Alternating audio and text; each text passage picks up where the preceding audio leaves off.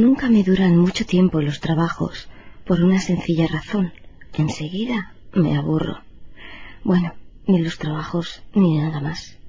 Parece como si fuera adicta a cualquier tipo de emoción, y en cuanto la fea cara del tedio asoma por algún sitio, tomo las de Villadiego y huyo a toda velocidad a donde sea, con quien sea. He trabajado de secretaria, de manicura, de camarera, de bibliotecaria, hasta de jardinera. Y nada, no hay manera de que nada me dura más de un par de meses. O me duraba. Porque fíjate, donde llevo ya más de medio año trabajando en el mismo puesto. Y no es nada del otro mundo. Recepcionista en una agencia publicitaria. Quizá uno de mis trabajos más arduos. Y la paga, ya te la puedes imaginar, una miseria. Al fin y al cabo, de lo único que estoy aquí es de adorno. Queda muy bien una carita como la mía y un culo como el mío en una empresa tan pija. Pero es que he encontrado un truco. Tengo un secreto para aguantar con el mayor estoicismo las situaciones más coñazo. Lo encontré por casualidad. Se me ocurrió sin yo buscarlo. Te cuento. Uno de estos días larguísimos y aburridísimos en que estás especialmente puteada, no por nada en concreto, sino por el asco, la desidia que todo te produce, por lo lento que pasa el reloj. Un día que en realidad estaba tan harta que más que aburrida, eh, lo que era, estaba cabreada. Pues vino un adolescente con granos que tenemos de mensajero y me dio un sobre para producción. Hasta ahí todo normal. Pero de pronto se me fue la olla.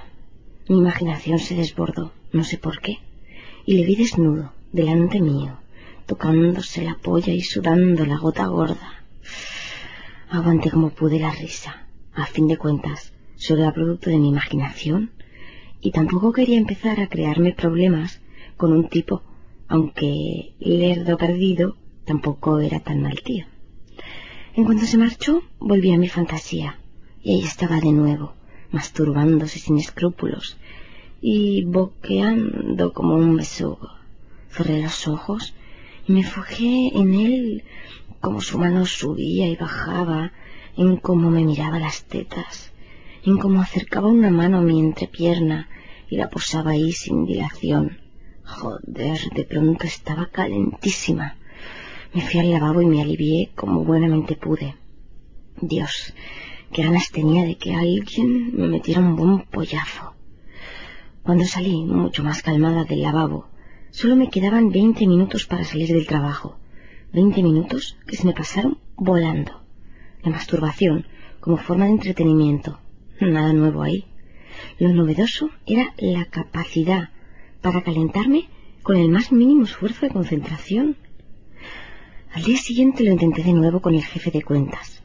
Le miré a los ojos un instante y vi esos ojos a diez centímetros mirándome fijamente mientras me penetraba en el suelo de su despacho, aplastándome por fuera y desgarrándome por dentro.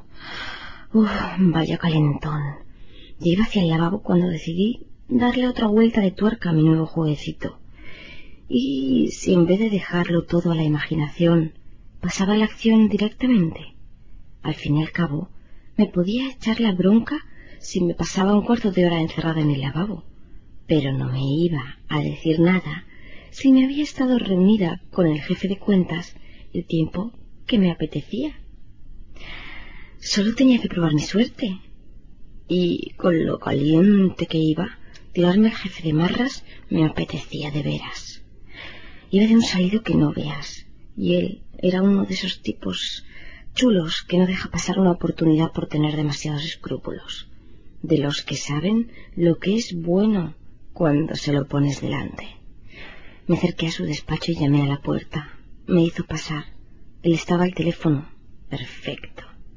Me senté en la silla, delante de su escritorio, frente a él, cruzando las piernas de forma que mi diminuta falda se subiera al máximo y mostrara todo mi muslo y un trocito de mis bragas negras. El tipo no me quitaba los ojos de encima. Asentía el teléfono. Me ofreció un cigarrillo. Me incliné para adelante para que me diera fuego. dejándole que echara una buena ojeada a mi escote. Sonreí.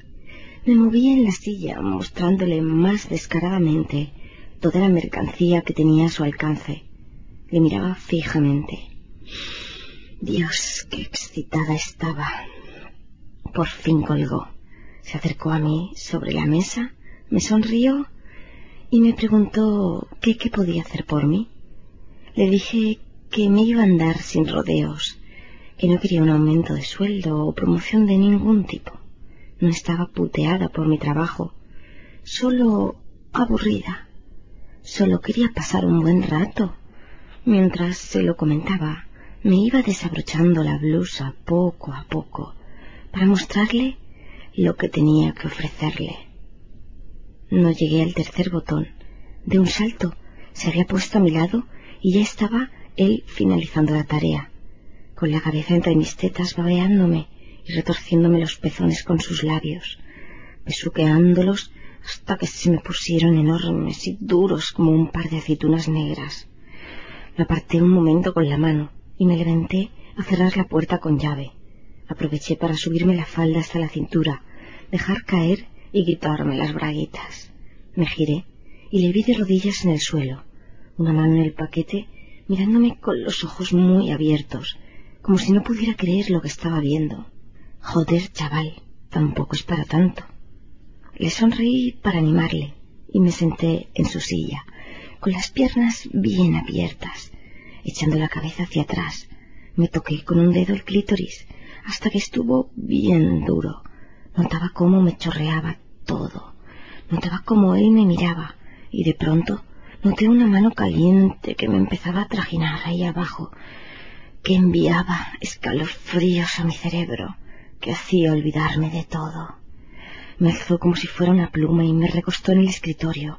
Sentí bloques y otras cosas que se me clavaban en la espalda. Sentí una polla enorme que se me clavaba muy adentro, que me abría en dos. La cabeza me daba vueltas y supe que me iba a correr demasiado pronto. Me aparté como pude y me puse de rodillas delante suyo. Cogí su enorme aparato con las dos manos, lo introduje en mi boca y empecé a chupar como yo sabía, como había aprendido ya en el colegio. Cuando vi que estaba a punto de correrse, me la saqué de la boca y me giré ofreciéndole el culo.